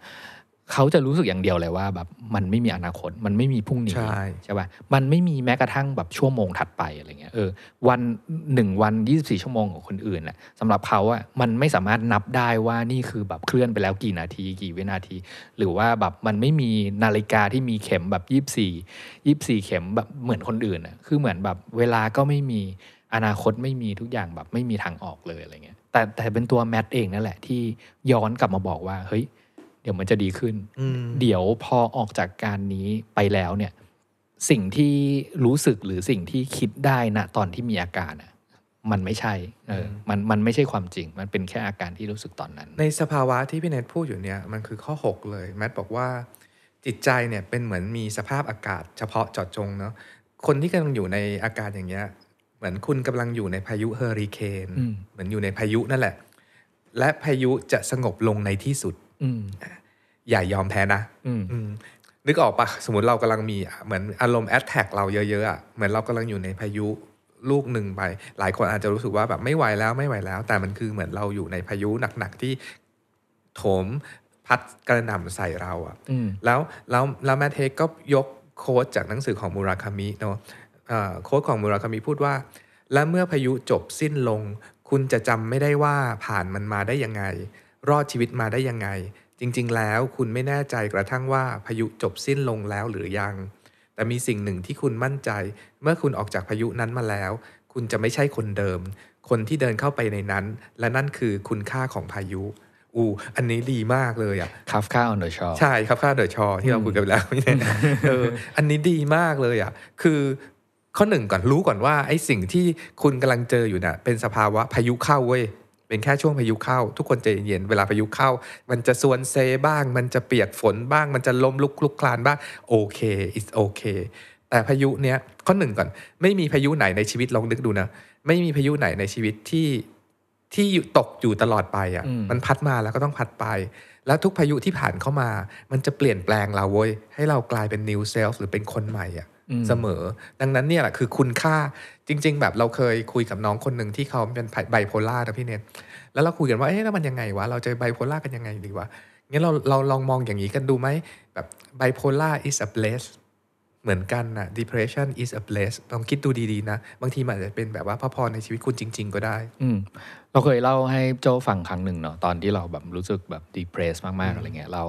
แล้วมีอยู่ครั้งหนึ่งที่เราเขียนสิ่งนี้ออกมาใช่ปะ แล้วสิ่งที่เราเขียนนะมันเราพยายามเขียนออกมาเป็นฟิกชันใช่ปะอ่าแล้วมองว่าตัวเองที่อยู่ในภาวะเนี้ยมันเกิดอะไรขึ้นใช่ปะเราเขียนถึงภาวะที่รู้สึกเหมือนฝนตกตลอดเวลาอืมใช่ปะแล้วฝนเนี้ยตกแค่บนหัวเราอืมบนหัวคนอื่นไม่มีฝนอืมใช่ป่ะเออแล้วแล้วสิ่งที่เราต้องการอะเราต้องการแค่ว่าเออมีใครสักคนหนึ่งสังเกตเห็นว่าเฮ้ย ในตอนที่วันที่อากาศดีท้องฟ้าแจ่มใสอะแต่มีใครสักคนหนึ่งอะที่ฝนตกบนหัวเขาอยู่คนเดียวอืมใช่ป่ะแล้วสิ่งที่เขาต้องการก็คือ แค่ว่ายื่นล่มให้เขาแล้วเขาแบบเดินไปต่อได้เอง แม้ว่าฝนมันจะกำลังจะตกอยู่ อืมอืมอืมสิ่งที่ฉันเห็นคืออะไรรู้ป่ะทุกคน สิ่งที่พี่เนทพูดว่าพี่เนทเขียนวันที่พี่เนทฝนตกอยู่คนเดียวนั้นน่ะแมันมีค่ามากเว้ย ถ้าพี่เนทไม่เอามารวมเล่ม ฉันจะขโมยเอามารวมเล่มขายหาเงินเลย คือมันเป็นของดีมาก พี่เนทเขียนหนังสือเล่มช่วงนั้นได้ดีมากอะอืมอืมอืมเนี่ยคือนี่คือแบบผลพวงของพายุเฮอริเคนลูกนั้นแหละอืมข้อที่ 7 ของเหตุผลของการมีชีวิตอยู่ของแมทนะครับช่างหัวการตีตราเถอะ ครั้งหนึ่ง ไม่ว่าโรคอะไรก็ถูกมองว่าเป็นตาบาปทั้งนั้น ทุกคนกลัวการเจ็บป่วย และความกลัวก็ทำให้ตัดสินกันก่อนจะได้รับข้อมูล เหมือนที่โปลิโอเคยถูกใช้กล่าวหาคนจนอย่างไม่เป็นธรรมนั่นแหละ โรคซึมเศร้าก็มักถูกมองว่าเป็นความอ่อนแอ หรือเป็นความล้มเหลวทางบุคลิกภาพอืมอืมข้อเนี้ยผมรู้สึกว่าแมททำกันบ้านเรื่องข้อมูลมามาให้เราแบบเซอร์ไพรส์เหมือนกันเนาะคือเออแมทพูดถึงข้อมูลการอัตราการฆ่าตัวตายของคนที่อังกฤษอะไรเงี้ยเขาบอกว่าผู้ชายอะมีมีอัตราการฆ่าตัวตายที่สูงกว่าผู้หญิงใช่ปะทั้งทั้งที่ภาวะคนที่เป็นโรคซึมเศร้าอะมีอยู่ในผู้หญิงอะจำนวนเยอะกว่าใช่ปะแมทก็มาแบบขมคิดกับประเด็นเนี้ยว่าเพราะอะไรนะทำไมทำไมผู้ชายถึงแบบตัดสินใจฆ่าตัวตายแบบสูงกว่าลาอะไรเงี้ยแมทบอกว่าภาวะของสังคมอะคือแน่นอนเวลาเรามองคนออกเป็นผู้ชายกับผู้หญิงเนาะ มันมีภาพที่ชัดเจนว่าผู้ชายต้องมีบุคลิกยังไง ผู้หญิงต้องมีบุคลิกยังไงแล้วหนึ่งในบุคลิกของผู้ชายก็คือ ก็คือความเข้มแข็งอะไรเงี้ยเพราะฉะนั้นผู้ชายที่อยู่ในภาวะซึมเศร้าอะเขาอะจะมีอาการแบบหนักกว่าผู้หญิงค่อนข้างเยอะ เพราะว่าอย่างหนึ่งอะเขายังต้องยังต้องแสดงบุคลิกภาพของผู้ชายฉาบข้างนอกเอาไว้อยู่คือความเข้มแข็ง แปลว่าเขาจะไม่เอ่ยปากขอความช่วยเหลือกับใครเขาเขาจะยังพยายามทำให้คนอื่น รู้สึกแล้วก็เห็นถึงความเข้มแข็งของเขาอยู่ ในขณะที่ข้างในเขาพังไปแล้วใช่ปะเพราะฉะนั้นแบบวิธีการที่จะเข้าไปช่วยเหลือผู้ชายที่อยู่ในภาวะแบบเนี้ยมักจะช้ากว่าเสมอ อืมอืมแล้วก็ข้อถัดไปเหตุผลของการมีชีวิตอยู่ข้อ 8 นะครับ ไม่มีอะไรคงอยู่ตลอดไป สักวันความเจ็บปวดนี้จะหายไป มันจะคอยบอกคุณว่ามันจะอยู่ต่อไป และมันโกหก ช่างมันเถอะความเจ็บปวดเป็นหนี้ที่ชดใช้ได้ด้วยเวลา คือไอ้ไอ้เสียงที่คอยบอกเราว่า มันจะเป็นอย่างนี้ตลอดไป ขอให้เชื่อว่าเสียงนั้นเป็นเสียงที่โกหกอืมอืมแมทเองก็เขียนแบบ d ด a ล็อกระหว่างตัวเขาวันนี้ที่หายดีแล้วกับตัวเขาในวันที่เขาเจ็บป่วยอยู่ก็แบบว่า ฉันทำไม่ได้ฉันทำไม่ได้เสียงคนตอนนั้นนะฉันแบบว่าฉันหายไม่ได้หรอกแต่ว่าแนทแมทในวันนี้ก็บอกว่าเฮ้ย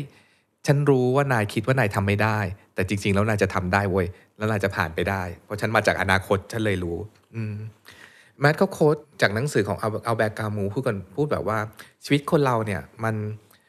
มันมีคำถามเดียวแหละว่า เราอาจจะผ่านชีวิตในช่วงที่ยากลำบากนี้ไปได้หรือเปล่า คือพอยก็คือแบบเราทุกคนน่ะไม่ว่าคุณจะเป็นโรคซึมเศร้าหรือไม่เป็นก็ตามอะมันมีความยากลำบากในชีวิตที่ต้องผ่านด้วยกันทั้งนั้นแหละ แล้วสุดท้ายอะเราก็จะผ่านไปได้แหละ ถ้าใครได้ยินเสียงว่าฉันผ่านไม่ได้ฉันผ่านไม่ได้ อยากให้เชื่อว่านั่นแบบเป็นเสียงที่โกหกเนาะ อีกประเด็นแมทเขาเสนอว่าให้ลองมองว่าใครใหญ่กว่ากัน ระหว่างเรากับอาการซึมเศร้า หรือโรคซึมเศร้าคำตอบก็คือเราใหญ่กว่านั่นแหละ ยังไงโรคซึมเศร้ามันก็เล็กกว่าเราอะ่ะ คือมันไม่ใช่มันไม่มีทางใหญ่ไปกว่าเราหรอกเรายังมีอีกตั้งหลายอย่างนี่ เรายังมีแบบครอบครัว เรายังมีความฝัน เรายังมี purpose ของชีวิตที่ต้องทำอะไรบางอย่าง เรายังมีแขนขาคือเราใหญ่กว่ามันเยอะอะดังนั้นอย่าไปให้มันหลอกว่ามันใหญ่กว่าเราอืมแล้วในหัวข้อที่แบบว่าเราผ่านไม่ได้เราผ่านไม่ได้อะไรเงี้ยแมทเขาก็แนะนำแบบน่ารักน่ารักขำๆพูดถึงกับการผ่านเวลาในในในช่วงเวลาต่าง ๆ เหล่านี้นะเขาบอกว่าวิธีที่จะหยุดเวลาที่ดีที่สุดก็คือจูบวิธีท่องเวลาก็คืออ่านหนังสือ วิธีหนีจากเวลาก็คือฟังเพลง วิธีสัมผัสเวลาก็คือเขียน วิธีปลดปล่อยเวลาก็คือหายใจ ก็คือจูบอ่านฟังเพลงเขียนหายใจ เรื่องมันก็ง่ายๆแล้วก็น่าทำทั้งนั้นเลยอะแต่ละอันอืมข้อ 9 นะครับ แมทเขียนเอาไว้ว่า จิตใจเคลื่อนไหวได้ และบุคลิกภาพก็เปลี่ยนแปลงได้ ผมเองกล่าวไว้ในหนังสือ The Humans ว่าจิตใจของคุณคือจักรวาล มีความมืดมากกว่าแสงสว่าง แต่แสงสว่างนั่นเองที่ทำให้เกิดการเดินทางนี้คุ้มค่า เพราะฉะนั้นอย่าฆ่าตัวตายเลยนะ แม้ว่าแทบจะเห็นแต่ความมืดมิด ระลึกไว้เสมอว่าชีวิตไม่เคยหยุดนิ่ง เวลาคือพื้นที่กว้างใหญ่ คุณกำลังท่องไปในจักรวาล รอจนกว่าจะพบดวงดาวเถอะ อืม อันเนี้ยมันพูดถึง มันมีสองประเด็น อันที่หนึ่งที่อยากพูดคือ ยอมรับมันเถอะว่ามันมีอยู่จริง อย่าไปต่อต้านมันในอาการต่างๆ เหล่าเนี้ยแค่เรารับรู้หรือรู้สึกถึงมันว่ามันมีอยู่อะเราเรารับรู้ว่าเรามีความตึงเครียดจริง แต่อย่าพยายามไปไปต่อต้านมันผ่อนคลายกับมันนะอย่างเหมือนในข้อเมื่อกี้ที่บอกว่าจงเป็นเพื่อนกับมันนะเนาะลองแบบเข้าใจมันแบบเพื่อนดูเฮ้ยแกความซึมเศร้ามาเยี่ยมเหรอโอ้เยี่ยมเลยฉันแบบว่าอาจจะมีบทกวีดีๆออกมาจากฉันในตอนนี้อะไรเงี้ยเอามาเอาเอาซึมเศร้ามาเหรอเยี่ยมเลยฉันได้แต่งเพลงบางอย่างอะไรเงี้ยอืมคือมองให้มันเป็นเพื่อนอะอืมผมว่าเอ่ออันเนี้ยมันเป็นสิ่งที่แมทตัดสินใจโดวยพี่โจเอ่อจำได้ป่ะตอนที่เราพูดถึงแบบบทที่หนึ่งเนาะว่าเออ มันมันเป็นเหตุผลเล็ก ๆ น้อยๆตอนแรกที่ดึงเขาไว้ตอนที่เขาแบบยืนอยู่บนหน้าผานั้น ก็คือแบบคนที่รักเขาสี่คนอะไรเงี้ยพ่อแม่น้องสาวแล้วก็แฟนใช่ป่ะแล้วก็แล้วก็แค่นั้นน่ะก็ดึงเขาเดินกลับไปที่วิลล่าริมทะเลได้ แต่ว่าหลังจากนั้นเองอะแมทก็ยังพูดถึงเรื่องอาการซึมเศร้าแล้วก็ภาวะ panic อะที่มัน มาหาเขาโดยไม่ตั้งตัวอยู่ตลอดเวลา มันมีจุดที่อ่าต่ำสุด แล้วก็ต่ำลงไปได้อีก แล้วก็สักพักมันก็จะดีขึ้น ดีขึ้นสักพักหนึ่งมันก็จะลงไปได้อีกอะไรเงี้ยเอ่อแมทพูดให้เห็นภาพว่าแบบเวลาใครเคยเล่น Jenga หน่อยอืมแท่งไม้ที่ต่อเป็นแบบหอคอยเป็น tower ใช่ป่ะแล้วก็ค่อยๆ ดึงอะไรเงี้ยแมทบอกว่าเอ่อคนที่เป็นโรคซึมเศร้าเนี่ยเขาจะไม่รู้เลยว่า พอดึงแท่งไม้แท่งเนี่ยมันจะทำให้ล้มอืมหรือมันจะทำให้แบบว่าแบบ ปกติอยู่อืมต่ออะไรเงี้ยแมทบอกว่าสักพักหนึ่งอะไอ้แท่งไม้ที่ดึงออกมาเนี่ย เราอะแทบจะไว้ใจมันด้วยซ้ำว่าแท่งเนี่ยมันดึงง่ายถูกไหมแต่ไอ้สิ่งที่ไม่คาดคิดก็คือบอกว่าแบบอยู่ดีๆมันก็พังคลืนลงมาได้เสมอตลอดเวลา ถึงแม้ว่ามันจะดีขึ้นแล้วก็ตามอะไรอืเงี้ยมอืมแต่ว่าสิ่งที่แมทเลือกอะคือเลือกที่จะใช้ชีวิตแล้วก็เข้าใจมันให้ได้ ว่าว่าเฮ้ย สิ่งที่มันเคยเกิดขึ้นแล้วมันแย่ที่สุดนะ เราฝากธนาคารไว้ แล้วก็สิ่งที่มันกำลังเกิดขึ้นอยู่วันเนี้ย ก็ลองเทียบกับมันว่ามันมันจะแย่ไปสุดกว่าวันที่เคยแย่ไปแล้วไหมใช่ปะอืมกับอีกอย่างหนึ่งคือ ผมชอบที่แมทเลือกใช้วิธีที่เขาบอกว่ามีอยู่วันหนึ่งตอนที่ไปอยู่บ้านพ่อแม่ใช่ปะแล้วแบบเหมือนได้ไปอยู่ในห้องเก่าของตัวเองอะไรเงี้ยแล้วมันมีหนังสืออยู่ทั้งชั้นเลยเป็นหนังสือ เด็กสมัยที่เขาแบบตอนเด็กๆเคยอ่านหนังสือต่าง ๆ เหล่านี้อะไรเงี้ยเขาก็เลยใช้ช่วงเวลาที่รักษาตัวเองแบบอยู่ในช่วงดีเพรสอะไรเงี้ยถ้าไม่รู้ทำอะไรก็คืออ่านหนังสือ อ่านหนังสือเก่าที่เคยอ่านมาแล้วสมัยเด็ก ๆ อะไรเงี้ยแล้วปรากฏว่าไอการอ่านหนังสือเรื่องราวต่าง ๆ พวกนี้แหละ มันกลับช่วยให้เขาแบบว่าฟื้นจากสิ่งนี้ได้ แล้วมันทำให้เขาค้นพบว่า การที่เขา thin skin มีผิวหนังบางกว่าคนอื่น รู้สึกกว่าคนอื่นเนี่ย มันทำให้เขาค้นพบพรสวรรค์ในการเป็นนักเขียนของตัวเองอืมเฉยใช่ปะแล้วก็เริ่มเขียน เพราะว่าแอนเดรียแฟนน่ะบอกว่าเธอลองเขียนหนังสือสิ เพราะว่าเธอรู้สึกเยอะ เธอน่าจะเขียนหนังสือได้ดี อันนี้ให้กำลังใจมาก ๆ เลยนะ เพราะว่าในหนังสือเล่มเนี้ยมันย้อนกลับไปตอนที่แมทยังไม่ได้ไม่ได้เป็นนักเขียนดังอืมไม่ได้เขียนเลยสักเล่มอะอืมอืมแล้วก็แบบว่าแค่จะไปซื้อของหน้าปักซอยอะยังเป็นเรื่องใหญ่มากอะอืมแบบว่า การต้องจากแฟนไปประมาณ 10 นาทีแล้วแบบว่าแล้วไปซื้อของในร้านที่แบบจะต้องหยิบนมขวดหนึ่งหยิบขนมอีกอย่างหนึ่งอะมันยากมากสำหรับแมทอะอืมแล้วแล้วจากวันนั้นมาถึงวันเนี้ยที่เขาเริ่มเขียนหนังสือ แล้วก็เติบโตขึ้นมาเป็นผู้เป็นคนได้เนี่ยหนังสือเล่มนี้มันถึงให้กำลังใจเรามากๆเลยพี่เนทแล้วแบบมันมีประเด็นเรื่องการเปลี่ยนแปลงในข้อเนี้ยที่อยากพูดสองประเด็นคือ ข้อนี้พูดว่าบุคลิกภาพของคนมันเปลี่ยนแปลงได้ลองนึกถึงเราเนาะ บุคลิกอะไรดีอะสมมติว่าเมื่อก่อนเราเป็นคนใจร้อน สมัยนี้อาจจะเป็นคนใจเย็นขึ้น สมัยก่อนเราเป็นคนพูดแบบไม่คิด สมัยนี้ก็อาจจะพูดคิดขึ้น หรือสมัยก่อนแบบว่าเป็นคนขี้เมาส์ช่วงนี้ก็แบบเมาส์น้อยหน่อยอะไรก็บุคลิกคนอะมันเปลี่ยนแปลงได้อืมกับอีกประเด็นหนึ่งเขาบอกว่า ไออาการของโรคซึมเศร้าเนี่ย มันเป็นความเจ็บป่วยอย่างที่ว่าไปแล้ว แต่มันเป็นความเจ็บป่วยของมายดึมายที่แปลว่าจิตใจมายแปลว่าอะไรมายหมายถึงว่าความรู้สึกแล้วก็ความคิด แต่สิ่งที่มันไม่ได้แตะต้องหรือไม่ได้โดนเลยคือสปิริตถ้าพูดถ้าพูดว่าร่างกายประกอบด้วยบอดี้มาและสปิริตเนี่ยสปิริตเป็นสิ่งที่อยู่ลึกที่สุดข้างในอะเขาบอกว่าให้เรายึดตรงสปิริตเข้าไว้แล้วก็เกาะมันให้แน่นน่ะเราจะมีความมั่นคงในการก้าวข้ามผ่านไอ้ปัญหาเนี้ยไปทีละก้าวได้อะมันแค่เป็นเรื่องของมายดึเท่านั้น อืมแล้วก็ข้อสุดท้ายของเหตุผลของการมีชีวิตอยู่ของแมทนะครับ วันหนึ่งคุณจะพบความสุขที่คุ้มค่ากับการทนเจ็บ คุณจะเสียน้ำตาแห่งความสุข ให้วง The Beach Boy จะจ้องหน้าลูกสาวตัวน้อยที่พลอยหลับไปบนตัก จะเจอเพื่อนดีๆ จะกินอาหารอร่อยๆ ที่ยังไม่เคยกิน จะมองทิวทัศน์จากที่สูงได้โดยไม่คิดถึงการตกลงไปตาย มีหนังสือดีๆ ที่คุณยังไม่ได้อ่าน หนังที่คุณยังไม่ได้ดูพร้อมข้าวโพดคั่วถังใหญ่พิเศษ คุณจะเต้นรำหัวเราะ มีเซ็กส์ออกไปวิ่งริมแม่น้ำมีบทสนทนาที่ลึกซึ้งยามดึกแล้วหัวเราะจนปวดท้อง ชีวิตรอคุณอยู่ คุณอาจจะติดอยู่ที่นี่สักพัก แต่โลกไม่ได้หนีไปไหน สู้ต่อเถอะถ้าทนไหวชีวิตคุ้มค่าเสมอ ชอบข้อนี้มาก มากถึงมากมากมากมากมากมากถึงมากที่สุด มันแต่ละข้อพี่เนทมันคือเหตุผลของการมีชีวิตอยู่จริงแบบ ได้จริงๆอะลองคิดถึงตัวเองกันดูดิ โดยเฉพาะข้อหนังสือเนาะในหนังในหนังสือของแมทเล่มนี้ก็พูดถึงแบบการอ่านหนังสือเยอะแยะมากมายอะบางครั้งเราก็อ่านหนังสือเพื่อหนีความจริงซึ่ง is okay บางครั้งเราก็อ่านหนังสือเพื่อที่จะเรียนรู้จักโลกรู้จักตัวเองอะไรบางอย่าง ซึ่งมันก็ยอดเยี่ยมไปเลย แบบเขาพูดถึงหนังสือแบบแล้วก็ยกตัวอย่างถึงหนังสือเยอะมากอะที่เขาอาจมีคนนอกของอัลแบร์กามูด้วยอืมมีกับอีกหลาย ๆ เล่มอะที่ใครเป็นนักสายนักอ่านเนาะใครอ่านหนังสือเรื่อง reasons to stay alive คงแบบไปตามอ่านได้อีกเยอะเลยอะอืม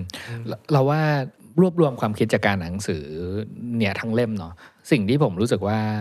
ช่วยชีวิตแมทอะคืออะไรบ้างนะอย่างแรกแหละคือเรื่องอ่านหนังสือแน่นอนเนอะคือคือหนังสือเล่มเนี้ reason to stay alive อะถ้าเกิดใครอ่านไปแล้วจดโน้ตไปเนาะ แล้วแล้วเขียนหนังสือทุกเล่มที่แมทเมนชั่นถึงอ่านกันคือไปจะปีเจอเนี้หยนังสืออีกประมาณแบบ 20 30 เล่มเยอะมากอะไรเงี้ย แล้วก็หลาย ๆ เล่มอะไม่น่าเชื่อเลยว่าเราพูดถึงในพอดแคสต์ไปหลายเล่มแล้วเหมือนกันอืมใช่ผมชอบชอบเล่มหนึ่งที่ที่แมทพูดถึงบ่อยๆ ทั้งใน Reason to Stay Alive แล้วก็ในนิยาย The Midnight Library ของเขาด้วย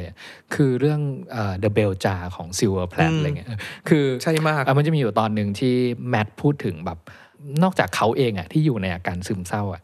คนดังๆอะมันมีอีกเยอะไหมที่เป็นซึมเศร้าแล้ว แล้วไม่สามารถไปต่อกับเป็นซึมเศร้าแล้วยังประคองชีวิตตัวเอง แล้วกลายเป็นคนดังคนที่สำเร็จในเรื่องนั้นเรื่องนี้อยู่ได้อะไรเงี้ยเออแล้วก็หนึ่งในนั้นคือ Sylvia Plath นะซึ่งซึ่ง Sylvia Sylvia Plath เนี่ยเป็นเรื่องเป็นตัวอย่างที่ไม่ได้ success ละกันอะไรเงี้ยแต่ว่าความคิดของ Sylvia Plath หลาย ๆ อย่างอะมันยังติดอยู่ในแบบความคิดของแมท ถ้าถ้าเคยใครเคยอ่าน The Bell Jar เนาะจำได้ว่ามันมีอยู่ช่วงหนึ่งที่ตัวละครน่ะนึกถึงต้นมะเดื่อถ้าใครอ่าน The Bell Jar ภาษาไทยอะจะเห็นว่าแบบปกเป็นรูปต้นมะเดื่อแล้วก็มีผลมะเดื่ออยู่ใช่ไหม Sylvia Plath เนี่ยเขียน The Bell Jar เอาไว้ว่า ตอนที่ตัวละครของเขาอะอยู่ในอาการซึมเศร้าแบบนี้เหมือนกันนะซึมเศร้าถึงขนาดที่เข้าโรงพยาบาลด้วยซ้ำอะไรเงี้ยตัวละครเนี่ยเขานึกถึง ต้นมะเดื่อที่ที่มีลำต้นแล้วก็แตกกิ่งออกไปมากมายอะไรเงี้ยแล้วก็เขาเปรียบเทียบต้นมะเดื่อออกไปว่า แต่ละกิ่งที่มันเติบโตไปอะมันคือความเป็นไปได้ของชีวิตทั้งหมดเลย ที่ว่าเฮ้ย กิ่งนี้เนี่ยคิดคิดขึ้นไปแล้วเนี่ยเขาอาจจะแบบว่าอีกสัก 5 ปีข้างหน้ากลายไปเป็นนักเขียน อีก 10 ปีข้างหน้ากิ่งนี้ก็จะกลายไปเป็นแบบคุณแม่มีลูกมีสามีมีครอบครัวอะไรอีกกิ่งไปข้างหน้าก็คือเฮ้ยหลังจากเป็นนักเขียนแล้วเนี่ยก็อาจจะมีชื่อเสียงโด่งดังได้เอาหนังสืออีกหลายเล่ม แล้วก็มีชื่อเสียงคนอ่านหนังสือไปทั่วประเทศอะไรเงี้ยตัวละครในของ Sylvia Plath นะครับนั่งมองกิ่งมะเดื่อเนี่ยแต่ว่าสิ่งที่เขาทำไม่ได้ก็คือพาตัวเองไปสู่ความหวังที่ แต่ละกิ่งอะพุ่งขึ้นไปให้ สิ่งที่เขาทำได้ก็คือ มองผลมะเดื่อที่มันสุกแล้วก็กำลังเน่าแล้วก็แห้งคาต้น แล้วก็คิดว่าตัวเองอาจจะเป็นได้แค่ผลมะเดื่อเน่าเน่าผลนั้นแค่นั้นเองใช่ปะแต่พี่เนทการได้อ่าน list คนแบบว่าคนที่มีถูกวินิจฉัยนะครับ ว่ามีอาการซึมเศร้าในหนังสือเล่มนี้สนุกมากเลย list ห้าสิบบุคคลที่แบบว่ามีอาการซึมเศร้า แค่ได้อ่าน list พวกนี้นะ ฉันใจฟูมากเลยไม่รู้ทำไมอะ เช่นเช่นนะ เช่น Stephen King Abraham Lincoln Gwyneth Paltrow Angelina Jolie คือคนเจ๋งๆ ทั้งนั้นน่ะเขาก็เขาก็มีอาการเดียวกับที่เราเผชิญกันอยู่ทุกวัน คือพวกเขาเป็นเพื่อนเราทั้งหมด ใช่ มันรู้สึกว่ามันเป็นเพื่อนฉันเป็นเพื่อนกับ Gwyneth Paltrow คือเราเราเราเราไม่ได้อยู่ในภาวะแบบเนี้ยอยู่คนเดียว ใช่ปะคือคนดังๆ หรือแม้กระทั่งคนที่เป็นนักคิดนักเขียนอ่าคนที่เป็นนักการเมืองเป็นนักปกครองอะไรเงี้ยต่างผ่านภาวะซึมเศร้ากันมาทั้งนั้นแล้วและอีกอีกส่วนหนึ่งในข้อสิบที่เราชอบมากๆ มันเขาพูดถึงว่าจริง ๆ แล้วมันมีหลายสิ่งที่ทำให้เราแบบแบบอยากมีชีวิตอยู่หรือว่าอยากอยากมีชีวิตที่ดีต่อไปอะไรเงี้ย แต่ในขณะเดียวกันไออาการของโรคเนี้ยมันเป็นลักษณะไซเคิลอย่างที่บอกไปแล้วอะ แมทก็เขียนว่าบางวันผมก็ยังมีอาการอย่างนี้อยู่นะอย่างเช่นบางสิลิสเอ่อยี่สิบสิ่งที่ทำให้ผมอาจจะรู้สึกแย่ลง ก็อย่างเช่น พักผ่อนไม่เพียงพอ จังหวะชีวิตกับโลกปัจจุบัน social network ต่างๆ เวลาเห็นโฆษณาบางอย่าง หรือแอลกอฮอล์หรือ หรืออะไรบางอย่างก็กระตุ้นให้เรารู้สึกแบบกลับมาหดหู่ซึมเศร้าได้ได้อีกเหมือนกันอะไรอย่างเงี้ยแต่ในขณะเดียวกันสิ่งที่ทำให้เรา หรือแมทรู้สึกดีขึ้นได้ก็อย่างเช่นหนึ่งการวิ่งแมทก็พูดถึงการวิ่งเยอะมากเนาะในเล่มนี้ การเล่นโยคะการการนอนให้เพียงพอ หายใจช้าๆ การอยู่กับคนที่รัก การอ่านบทกวีของเอมิลี่ดิคินสันฉันขีดเส้นใต้เนี่ยเพราะฉันชอบมากอะมันเป็นสิ่งที่เราทำได้เลยอะการอ่านบทกวีบ้าง หาสิ่งจะลงใจให้ชีวิตบ้างฟังเพลงที่แบบเราชอบมาก ๆ บ้างอะไรเงี้ยหรือว่าการเขียน การเขียนก็เป็นอีกอันหนึ่งที่แมทแบบว่าพูดถึงในหนังสือเล่มนี้บ่อยมากว่า การเขียนมันจะช่วยให้เราแบบ เหมือนเหมือนเราเอาปัญหาที่อยู่ข้างในของเราอะออกมาอยู่ในกระดาษอะอย่างน้อยมันไม่ได้อยู่ในเรา มันอยู่ในกระดาษเว้ยดังนั้นเราเราก็เลยแบบว่าค่อนข้างให้คุณค่ากับการเขียนค่อนข้างมากอะพี่เนนอย่าพูดเรื่องการวิ่งนิดหนึ่งพี่โจสำหรับผมเองอะไรเงี้ยผมเคยอยู่ในจุดที่อยู่ในภาวะแบบเนี้ยครั้งหนึ่งเนาะแล้วก็รู้สึกว่าการวิ่งอะช่วยได้เยอะเลยแมทอธิบายให้ฟังว่า ทำไมการวิ่งถึงช่วยใช่ปะเพราะว่าจริง ๆ แล้วตอนที่เราวิ่งอะแล้วอาการทางร่างกายของเราที่มันเกิดตอนวิ่งอะมันเหมือนกับอาการที่มันเกิดตอนที่เขาอยู่ในภาวะซึมเศร้าเลย มันคืออะไรมันคือหัวใจเต้นเร็ว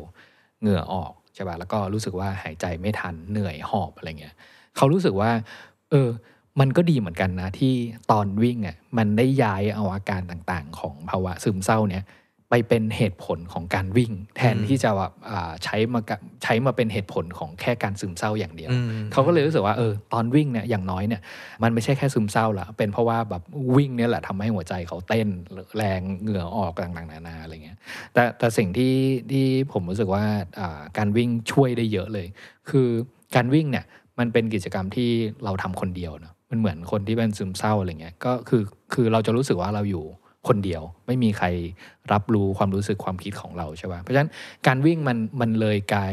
ไปเป็นแบบตัวตายตัวแทนของภาวะซึมเศร้าแทนใช่ป่ะคือแทนที่เราจะจมจ่ออยู่กับซึมเศร้าอะไรเงี้ยอพอเรารู้ว่าเฮ้ยพอไปพอไปวิ่งปุ๊บเนี่ยอาการที่มันเกิดกับร่างกายของเราอะมันเหมือนกันเลยตอนที่เราแบบอยู่ในภาวะวิตกกังวลซึมเศร้าอะไรอย่างนี้เนาะมันก็เลยแบบย้ายความความคิดอ่า โทษตัวเองเนี่ยว่าเฮ้ยทำไมเราเราไม่หลุดจากอาการต่าง ๆ เหล่านี้สักทีเนี่ยไปเป็นสิ่งที่เกิดขึ้นจากการได้วิ่งแทนอืมมันก็เลยบอกว่าแบบเออ อย่างน้อยเนี่ยมันมันสิ่งเล็ก ๆ ที่แค่เปลี่ยนชุดความคิดนิดเดียวอะ มันช่วยให้ให้ให้เราเปลี่ยนความคิดในการโทษตัวเองออกไปได้เยอะเลยอืมเพราะว่าอ้าวไอ้ที่เรารู้สึกเหนื่อยหอบ แล้วก็แบบหายใจไม่ทันเนี่ย เป็นเพราะว่าเหนื่อยเพราะวิ่งไง อืมอืมนี่เห็นปะนี่แค่การวิ่งซึ่งก็เป็นอีกหนึ่งบทที่ที่ดีมากๆ คือในหนังสือเล่มเนี้แมท take แบบว่าให้ให้ verb เต็มเลยอืมที่เป็น tools หรืออุปกรณ์ช่วยเราว่าแบบทำ verb ต่าง ๆ เหล่านี้สิ แล้วแบบว่าอาจจะแบบทำให้แบบว่าพายุเฮอริเคนของคุณมันผ่านไปได้นะอะไรอย่างเงี้ยอืมอืมแต่แบบอยากชวนทุกคนลองคิดถึงสิ่งนี้พี่เนทว่าระหว่างที่นั่งล้อมวงคุยกันอยู่เนี่ย ชวนพี่เนทด้วยเนาะว่าลองคิดถึงเหตุผลของการมีชีวิตอยู่ของแต่ละคนดู หลายคนอาจจะเป็นแบบว่าอาจจะเป็นกับข้าวของคุณแม่ที่เราไม่ได้กินนานแล้ว หรืออาจจะเป็นอาจจะเป็นเอ่อการได้แบบว่าเล่นหมากรุกกับพ่อ หรืออะไรสักอย่างที่แบบว่าลองนึกถึงเหตุผลของการมีชีวิตอยู่ของคุณดูเดี๋ยวเราเดี๋ยวเราจะถามพี่เนทแต่ว่าเราจะถามเราจะบอกของเราก่อนละกัน เหตุผลของการมีชีวิตอยู่ของเราที่แบบคิดด่วนๆเร็วๆไม่ได้แบบ ชวนคุยเล่นๆแหละ มันก็อาจจะเป็นแค่หมาสองตัวที่เราต้องดูแลเขาแมวอีกหกตัวที่เราต้องแบบว่าคอยอยู่เล่นสนุกกับเขา หรืออาจจะเป็นหนังสือของเฮมิงเวย์ที่เรายังอ่านไม่หมดชั้นเลยเออฉันอยากอ่านหนังสือก่อนเฮมิงเวย์ก่อนตายทั้งหมดอะหรือเราอยากดูหนังของฮิชคอกให้หมดเลย เพราะเราอยากแบบว่าเนี่ยอาจจะเป็นเหตุผลอะไรอย่างเงี้ยหรือว่าเหตุผลของการมีชีวิตอยู่ของเราก็อาจจะเป็นพี่เน็ตก็ได้ ที่เรายังอยากมีความฝันหรืออยากทำอะไรร่วมกันอีกมากมายอะไรเงี้ยแล้วแบบทุกคนมีมีเหตุผลของการมีชีวิตอยู่ของตัวเองเป็นยังไงบ้าง บทสุดท้ายของหนังสือ Reason to Stay Alive นะพี่โจเป็นบทที่ผมชอบมาก เพราะว่าเนี่ยทั้งเล่มเนี่ยพูดถึงอาการซึมเศร้าอ่าการตัดสินใจว่าเราจะอยู่เพื่อสู้มันใช่ป่ะแล้วแล้วหลังจากที่ร่วงหล่นลงพื้นแล้วก็ขึ้นมาแล้วก็ใช้ชีวิต แล้วก็กลายเป็นเราให้ได้ยังไงนั่นคือแมทพูดไปทั้งหมดแล้ว แต่ว่าบทสุดท้ายเนี่ยมันเป็นบทที่ มันเหมือนถ้าเกิดเราเราเข้าคลาสเขียนอะไรเงี้ยเราอยากให้ทุกคนเขียนในหัวข้อนี้ หัวข้อนี้มันชื่อว่าสิ่งที่ผมชอบหลังจากคิดว่าไม่อาจชอบอะไรได้อีกอูแล้วแมทเนี่ยเขียนอ่าสิ่งที่ธรรมดามากๆ ง่าย ๆ มากๆอะผมอยากแบบอาอ่านท่อนสองท่อนนะครับบอกสิ่งที่ผมชอบหลังจากคิดว่าไม่อาจชอบอะไรได้อีก พระอาทิตย์ขึ้น พระอาทิตย์ตกตะวันเป็นบรรพันดวง และโลกใบอื่นที่ไม่ใช่โลกของเรา แต่สุกสกาวบนท้องฟ้ายามค่ำคืน หนังสือเบียร์เย็นๆอากาศบริสุทธิ์ หมา หนังสือที่เริ่มเก่าแล้ว ผิวเนื้อแนบกันตอนตีหนึ่ง จูบเนิ่นนานและมีความหมาย จูบสั้นๆ แผ่วเบาสระว่ายน้ำเย็นเฉียบ มหาสมุทรทะเลแม่น้ำมันคืออะไรก็ได้เล็กๆน้อยๆที่เรารู้สึกว่า เออ เรายังอยากมีชีวิตอยู่อีกวันหนึ่งเพื่อไปดูพระอาทิตย์ขึ้น แค่นั้นเอง มันไม่ได้เป็นเหตุผลใหญ่โตที่ที่จะต้อง เอ้ย เรายังอยากประสบความสำเร็จ เราอยากเป็นคนเด่น เป็นคนดัง เราอยากเขียนหนังสืออะไรเงี้ย มันแค่เบียร์เย็นๆแก้วหนึ่งที่เราจะได้ไปกินที่ร้านอิซากายะหลังจากที่ประเทศนี้เลิกล็อกดาวน์แล้วก็แล้วก็ออกจากภาวะของโรคระบาดนี้ได้แล้ว หรือว่ามันอาจจะเป็นการคุยกับเพื่อนๆคุยกับคนแปลกหน้า การคุยด้วยกันสองคน หรือว่าการเขียนหนังสือสักเล่มหนึ่งเพื่อบอกเล่าประสบการณ์ชีวิตของเราที่ผ่านเรื่องแย่ๆต่างๆ พวกนี้มาให้ได้ อืม เอาล่ะ ใครที่ฟังมาถึงตรงเนี้ย เราอยากบอกทุกคนว่า เราเข้าใจนะ ว่าทุกคนกำลังเจอสิ่งที่หนักหนาอยู่อะไอ้พายุที่พัดเราอยู่มันหนักเว้ยฉันก็รู้ดี แต่ ในฐานะที่อายุพวกเราอาจจะผ่านชีวิตมาสักระยะเวลาหนึ่ง เราพบว่าชีวิตมันงดงามมากๆนะ ไม่อยากให้ทุกคนพลาดเลยว่าชีวิตของคุณกำลังจะเจอสิ่งที่ดีมากๆ แล้ว และงดงามมากๆอะ่ะมันมันมันอาจจะลำบากอยู่สักระยะเวลาหนึ่งที่เราเจอ แต่ก็ก็คืออยากให้ have a nice hurricane อย่างที่ว่าจงเป็นเพื่อนกับมันซะ แล้วก็แล้วก็อยู่กับมันผ่านมันมาให้ได้ เหมือนที่แมทเฮกบอกว่าชีวิตรอคุณอยู่ คุณอาจจะติดอยู่ที่นี่สักพัก แต่โลกไม่ได้หนีไปไหน สู้ต่อเถอะ ถ้าทนไหว ชีวิตคุ้มค่าเสมอ Readery Podcast จะอัปเดตหนังสือที่น่าสนใจให้คุณทุกวันศุกร์ ถ้าใครมีเล่มไหนอยากแลกเปลี่ยน คอมเมนต์เพิ่มเติมหรือติด Hashtag Readery Podcast ได้นะครับ เราเชื่อว่ามีหนังสือดีๆ อีกมากมายรอให้อ่านอยู่เสมอ ติดตาม Literary Podcast ได้ทางเว็บไซต์ The Standard Podcast Player ที่คุณใช้ Spotify SoundCloud และ YouTube The Standard Podcast. Eye opening for your ears.